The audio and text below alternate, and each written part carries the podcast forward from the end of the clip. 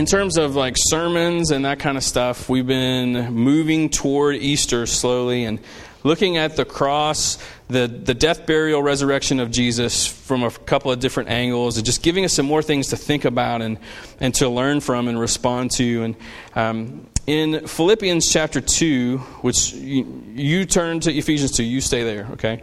Um, in Philippians 2, verse 8, uh, in the middle of this very, uh, very famous um, passage of scripture that was really a hymn that was sung as an, an attempt, kind of like we do here when we sing songs, we're trying to sum up some things. It's this summary of uh, Jesus and what he has done. And there's this verse, uh, this particular verse says this, verse 8 says, And being found in human form, he humbled himself by becoming obedient to the point of death even death on a cross. Now, that little, the end of that sentence is very significant. To be obedient to the point of death is like that's a pretty like serious level of obedience, right? Like if you were if God called you to to do something that was going to like cost you your life and you were to say yes to him, then that would be like just a massive massive thing, right? But the hymn writer doesn't say he was obedient to the point of death and, and then put a period on the end of the sentence. He says, to the point of death, even death on a cross. And that doesn't maybe make a lot of sense to us in our day and age, but that is a significant statement. Because Roman crucifixion was designed to send a message, it was perfected. It was like dreamed up as what is the most terrible thing that we can do to another human. And it was known throughout the region and very well documented, and they were good at it. That death on a cross was different than any other kind of death that you could experience. In some senses, you know, death is that, that's, an, that's a big enough thing but I think a lot of us are worried about how we will die. Death on a cross was designed to send chills down your spine. It was public, it was brutal, it was humiliation, and it was designed to holistically destroy a person. To destroy their body, to destroy their mind, to destroy their emotions and their relationships and their spirit, and it was just designed to just shred them in full view of the public. It would take days. And they had perfected it to the point where they knew exactly how long it would take for a person to suffocate or just die of shock and blood loss, but it was bad. And it was designed to send a message to the whole community that, hey, this is what happens when you break the law. This, this is what happens to you. That's why it didn't happen off in like a part of the city where no one really saw. It's not like today where um, in states where the death penalty is a thing, uh, it's done you know in a room, and sometimes you know they will let people. There's certain uh, observers of that kind of stuff, but you would never see that in a public thing. Rome said, no, we want to do it where everyone can see, and we're going to hang them up where everybody sees, and we're going to put their crime up on top. It's like, this is what happens. This is what we will do to you.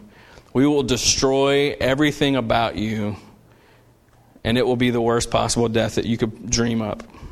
So when he says that, uh, when, the, when the writer of the hymn says that Jesus was obedient to the point of death, even death on a cross, that would have said something in the first century that maybe it doesn't say now. And we need to hear it.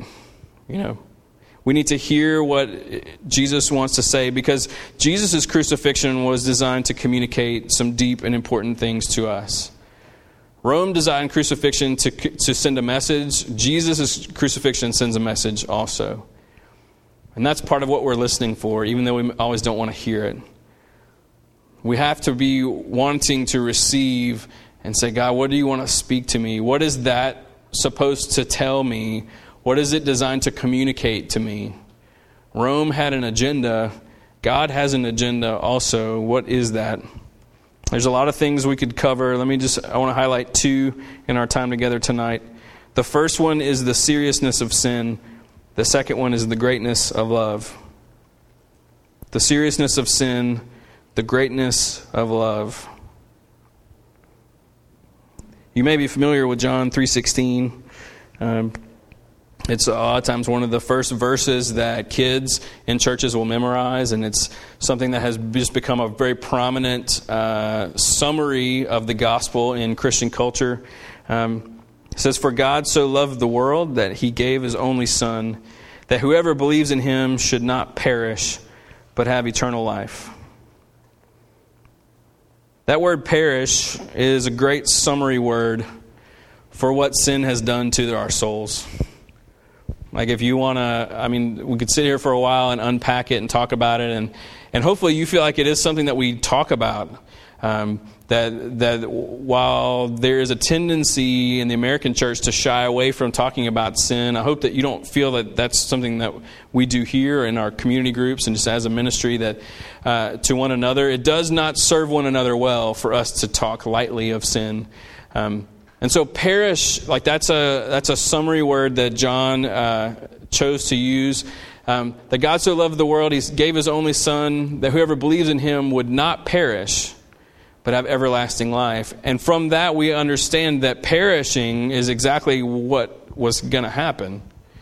Like that's what that's where we were born into. That was what was going to happen if God hadn't stepped in. Um, in the New Testament, that word uh, is used to mean uh, perish, obviously, uh, destroy, ruin, lose, or put to death. That there is this destruction that's inside of us when we are born into this whole mess, and it leads us to perish uh, in this life, but also uh, for eternity. So you're in Ephesians 2. Look at, uh, look at verses 1, 2, and 3. I've preached on this passage several times in the last 10 years, and I probably won't ever stop, so hope you don't get tired of it. Um, it says, And you were dead in the trespasses and sins in which you once walked, following the course of this world, following the prince of the power of the air the spirit that is now at work in the sons of disobedience, among whom we all once lived in the passions of our flesh, carrying out the desires of the body and the mind, and were by nature children of wrath, like the rest of mankind. I mean, like Paul could write, he was good at it. And I just kind of want him to quit. He gets on a roll like that, and you're like, dude, ease up, man. Like, let me read it again. And you were dead in the trespasses and sins in which you once walked. Like you were, you were dead. You were perishing uh, in your own sin, following the course of this world, following the prince of the power of the air, the spirit that's now at work in the sons of disobedience. You are a part of this world system that is like leaning towards self all the time and you're stuck you're stuck in it. Like that's that's the reality of what sin has done. It has broken the entire world and there's this system where everyone's growing up thinking that one thing is true when really God's made this whole other system but this sinful world that's all around us and just driven by uh, all these weirdo things. Uh, that that's what you're born into, what I'm born into, and the, I was a son of disobedience. Son of disobedience. Verse three: Among whom we all once lived in the passions of our flesh, carrying out the desires of the body and the mind. That you're just doing whatever you want, whatever makes you happy, whatever. Like it's just, it's just, it's your world. Like you run the world in your own mind. And we're by nature children of wrath, like the rest of mankind. talk about wrath in a second. Um, and so this, like this seriousness of sin, we're supposed to look at the cross, like we're supposed to experience that, and it's supposed to to have this weight just kind of coming down onto us. That Jesus' crucifix, crucifixion is supposed to send a message, and a part of that message is look how broken you are. Look how broken we are. Look how broken the world is. And so I was thinking this week, and maybe you've thought similar things like, why such a harsh outcome? Like, why, why is it so bad, you know? Last week, we talked about Adam and Eve and um, just how this, like, uh, from their own rebellion, it created this hostility between them and God and between them and each other and then internally with their own identity and stuff, and how there's just always this war going on um, where God's character is distorted, your view of yourself is distorted, and your view of one another is distorted, and, and you're just caught up in this mechanism where everything is just confusing and there's this tension and hostility.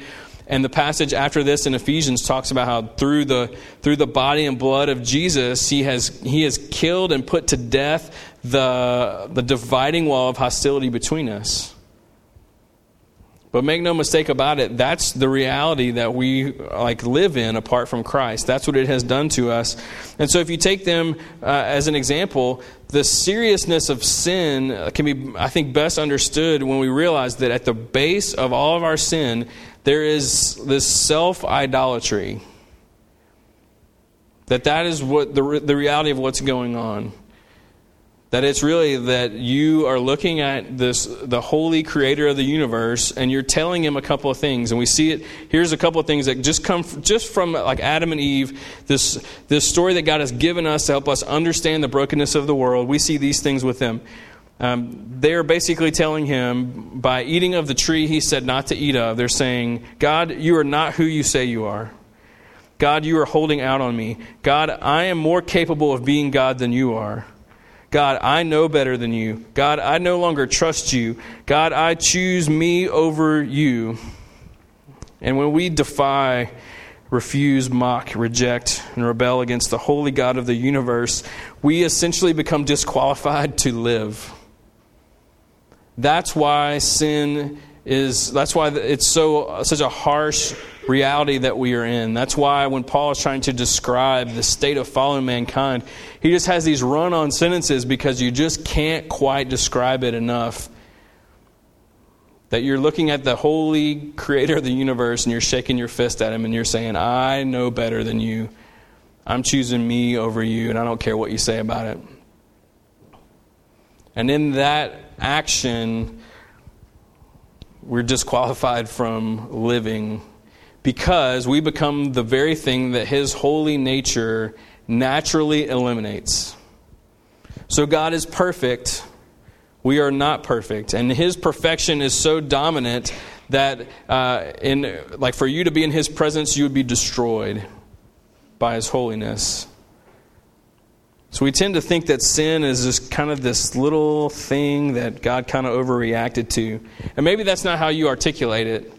But I think sometimes when we look at our lives and how casual we are, of just kind of just fumbling our way through this like life in Christ and, and thinking that sin's really not that big a deal and you know forgiveness is there and those kind of things. We're so casual about it, it reflects a deep belief that we really don't think that it's a big deal at all. We don't really think that we were perishing. So, how great is the offense of sin? Well, Death and sin are linked from the very beginning. Adam and Eve were hiding in the tree line and they were ashamed and they were afraid and they were really they were mocking god they were rejecting him uh, he's calling to them and they're saying well we're hiding from you because we're naked and we don't know what to do and stuff and uh, when you read the account he, he calls them out and he, he covers their nakedness. He covers their shame with the skins of animals. So, right from the beginning, we see death and sin being tied together. And so, God, well, think about it like this. Nothing, nothing gets our attention like death, nothing stops you in your tracks like death. And by God's own design,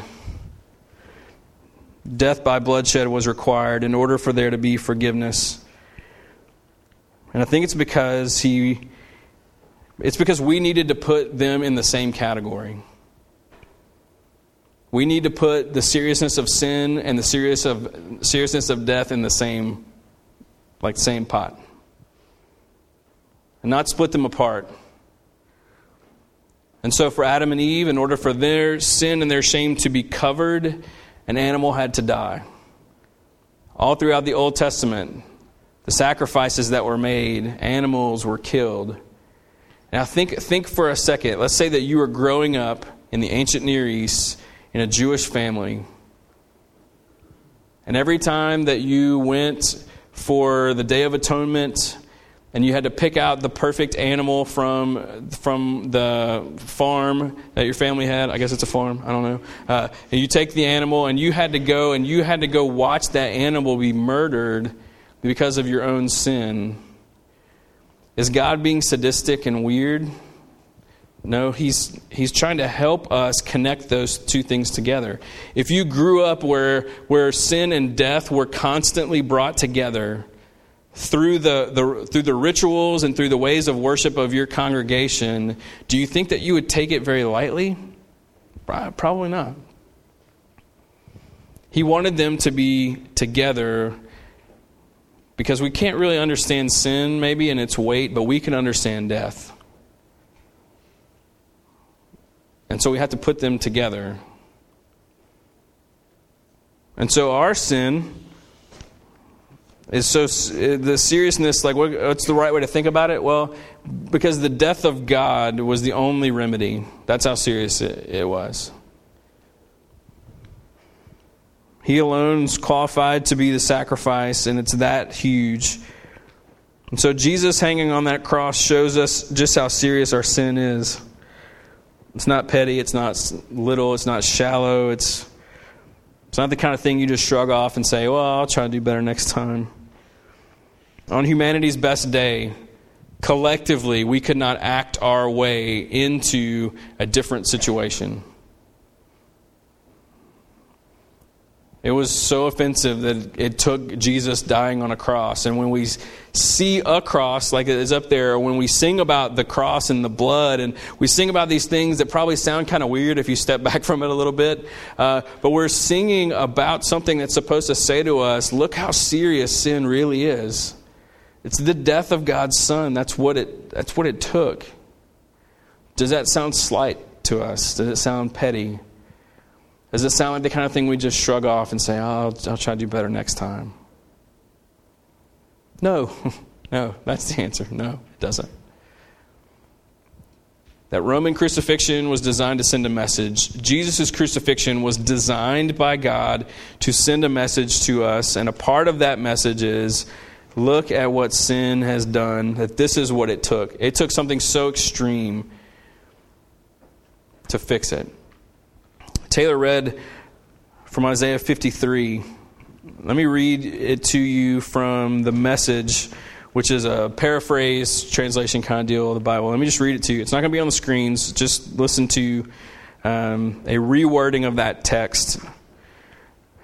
Who believes what we've heard and seen? Who would have thought God's saving power would look like this? The servant grew up before God, a scrawny seedling, a scrubby plant in a parched field. There was nothing attractive about him, nothing to cause us to take a second look. He was looked down on and passed over, a man who suffered, who knew pain firsthand. One look at him and people turned away. We looked down on him and thought he was scum. But the fact is, it was our pains that he carried our disfigurements, saw the things wrong with us. We thought he brought it on himself. That God was punishing him for his own failures, but it was our sins that did that to him. That ripped and tore and crushed him, our sins. He took the punishment, and that made us whole. Through his bruises, we get healed. We're all like sheep who've wandered off and gotten lost. We've all done our own thing, gone our own way. And God has piled all our sins, everything we've done wrong, on Him. He was beaten, He was tortured, but He didn't say a word. Like a lamb taken to be slaughtered, and like a sheep being sheared, he took it all in silence. Justice miscarried, and he was led off. And did anyone really know what was happening? He died without a thought for his own welfare, beaten bloody for the sins of my people. They buried him with the wicked, threw him in a grave with a rich man, even though he'd never hurt a soul or said one word that wasn't true. Still, it's what God had in mind all along to crush him with pain. The plan was that he gave that he give himself as an offering for sin so that he'd see life come from it. Life, life, more life. And God's plan will deeply prosper through him. Out of that terrible travail of soul, he'll see that it's worth it and be glad he did it. Through what he experienced, my righteous one, my servant, will make many righteous ones, as he himself carries the burden of their sins.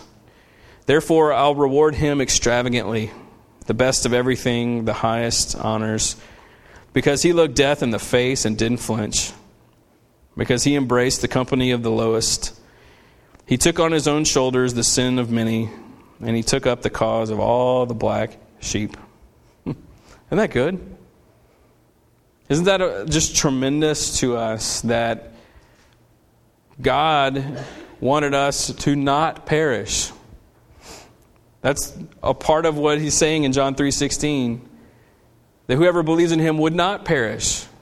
That God's plan for you, for me, for every person in our city, for every person in our state, in our country, in the whole world, his plan for them is not perishing.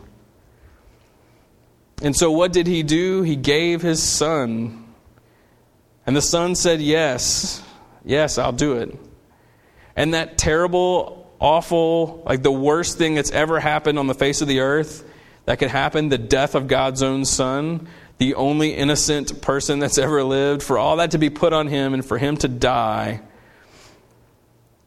from that would come, like, like Peterson says here, life, life, more life that we would be accounted righteous, that by his wounds we would be healed. Ephesians 2, look at, look at what it says, starting in verse 4.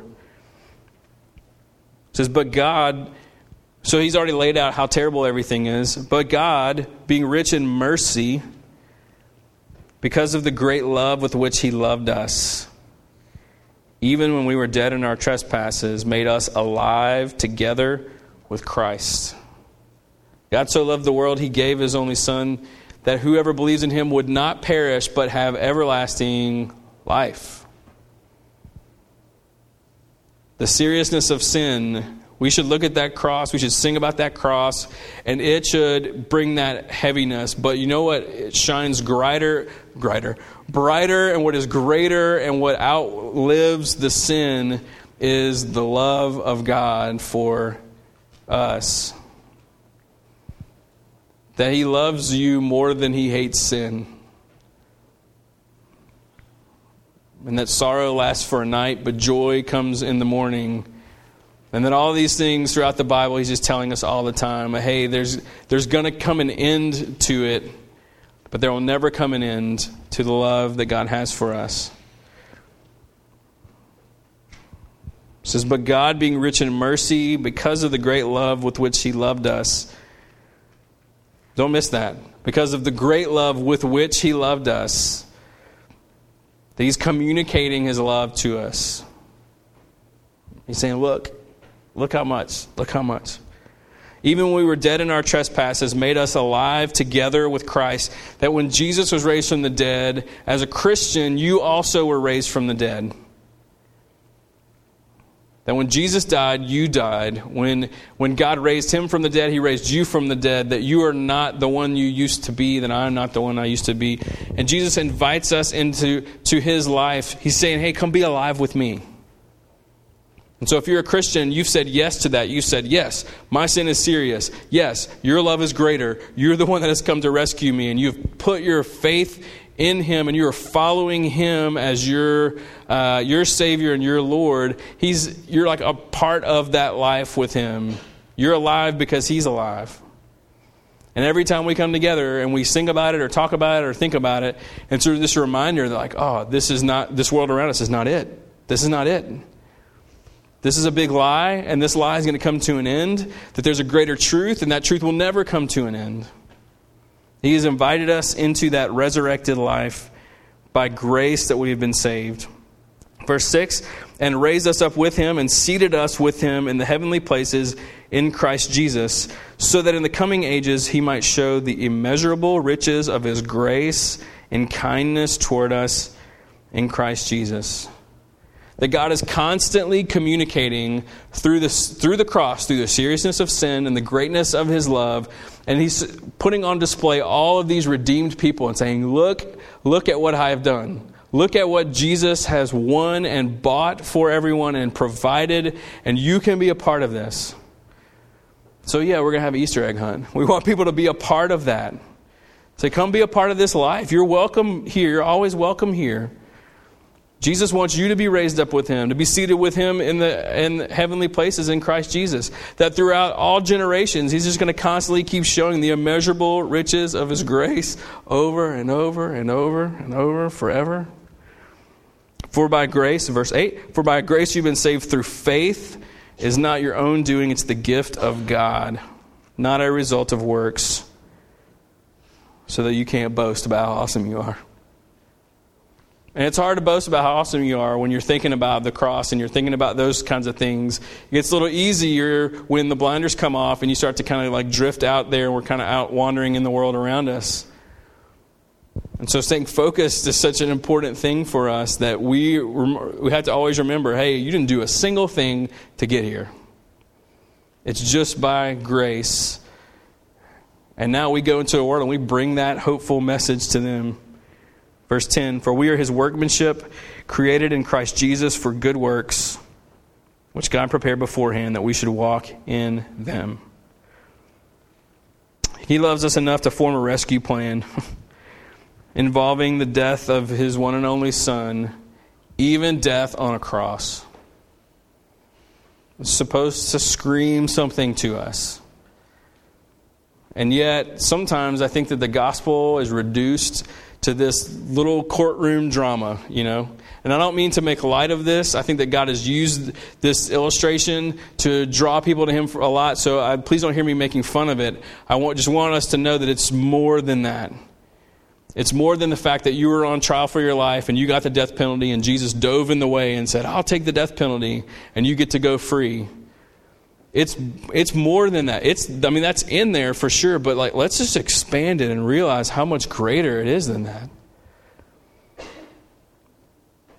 That Jesus invites you into his life, that his desire is for you to not perish, but to have everlasting life. So God gave his son. His son said yes. His son died a death, even a death on a cross, so that we could be invited into this life forever. It's not just a get out of jail free card. It should speak deeply to us. Sometimes it's easy to gauge or try and gauge God's love for you based on your circumstances or how you're feeling right now. We've all done it. Some of you are doing it right now where you are in your life. You're looking around your life and you're saying, I'm not really sure if God loves me very much because of this or because of this or because I just don't feel it like I used to or this or this this and you have all these reasons and you're bringing this stuff into question. Listen, in Hebrews 12 24, um, it says that the blood speaks a better word. It speaks a better word. That the cross is supposed to speak something beyond our circumstances and our feelings. That if, you're, if you aren't convinced that God loves you, then listen to a couple of songs about the blood that he shed. Read some, read some verses about the agony of the cross. Read Isaiah 53 uh, in whatever translation you want. Get into that and then try and figure out if you really think God loves you.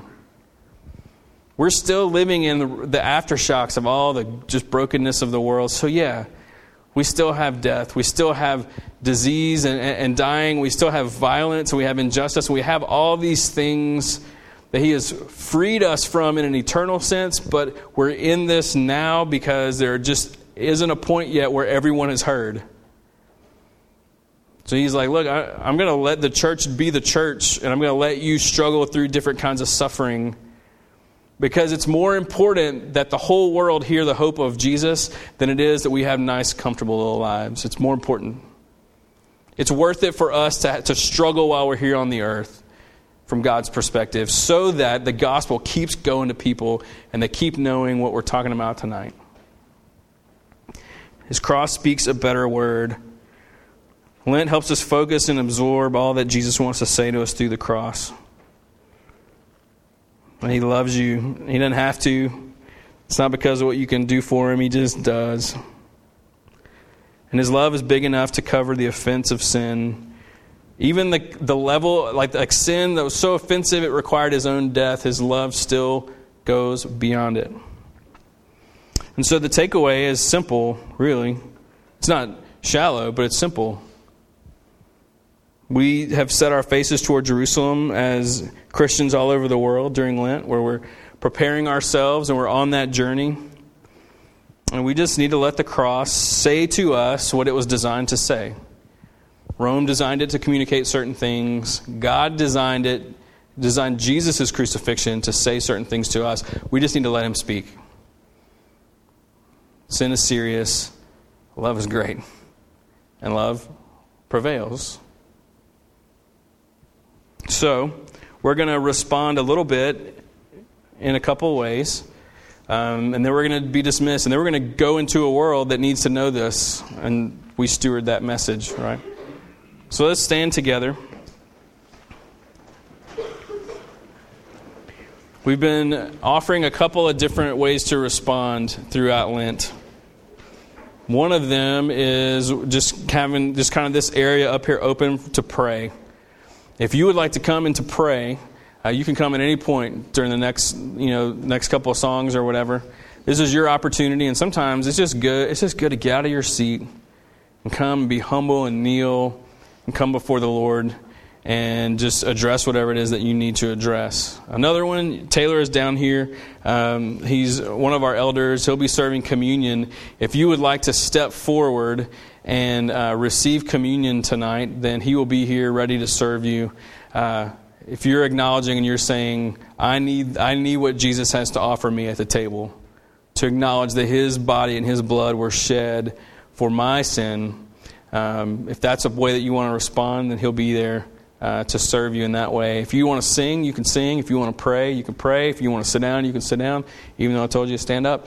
Uh, this is just a, a, few closing moments that we can just um, maybe keep those blinders on a little bit. Like you can keep your focus because once we're done, you know how it is. They come off and all kinds of stuff is there.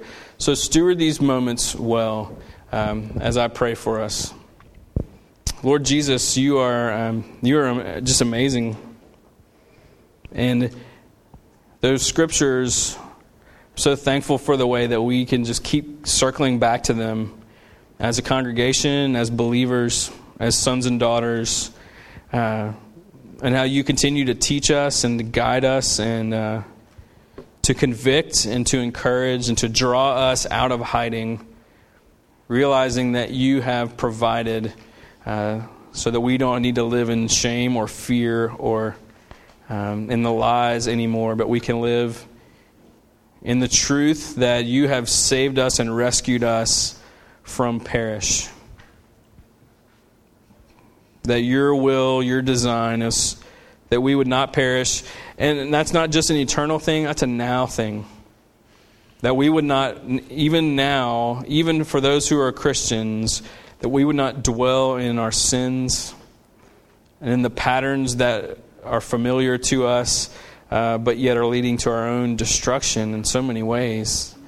That you have called us forward and called us out. And by your grace, we will not perish for eternity, nor will we perish in this day or tomorrow or the days to come. And God, for those who are in this room who maybe are unsure where they stand with you, they aren't sure if they're Christians or not, or they're not sure if they're in the in the perishing camp or in the not perishing camp. God, I pray these next few moments would be uh, that they would just sense your nearness and your safety, and you just they just talk to you. That they would talk to a person after we're done, yes, and ask questions and, and follow up, but that these moments would be just for you and them. And so, if that's you in this room, I would just encourage you to just relax and just receive God's love and to tell Him in your own words, tell Him what's going on that this would be your time with Him as well. And so, as we respond in prayer or in song or in communion or in some sort of mixture of all those, God, may you just have your way in these closing moments together.